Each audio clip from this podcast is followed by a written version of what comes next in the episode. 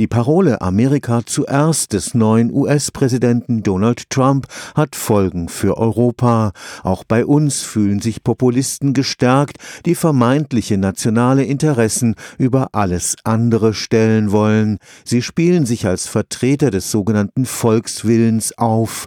Dass sie das zumeist nicht sind, dass der Populismus vielmehr die Demokratie gefährden kann, war Thema bei den international besetzten Karlsruher Gesprächen am vergangenen Wochenende. Bereits zum 21. Mal präsentierte das Zentrum für angewandte Kulturwissenschaft am vergangenen Wochenende die Karlsruher Gespräche.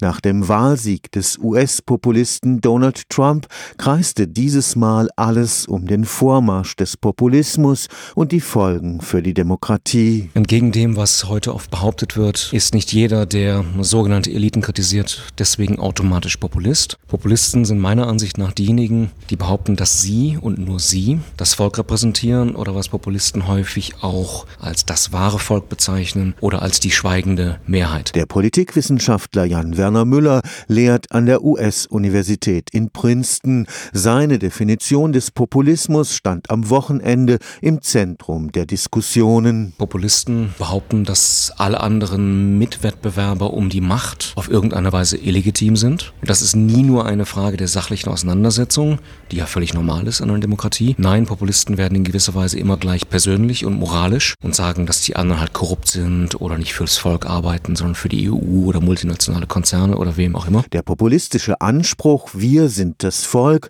schließt immer zugleich andere aus. Sie behaupten auch, dass all diejenigen Bürger, welche ihre Konzeption des vermeintlich wahren Volkes nicht teilen, dass diese Bürger vielleicht auf irgendeine Weise gar nicht wirklich zum Volk dazugehören. Wenn diese Parteien Wahlen verlieren, müssen sie das ja auf irgendeine Weise in Einklang bringen mit ihrem moralischen Alleinvertretungsanspruch.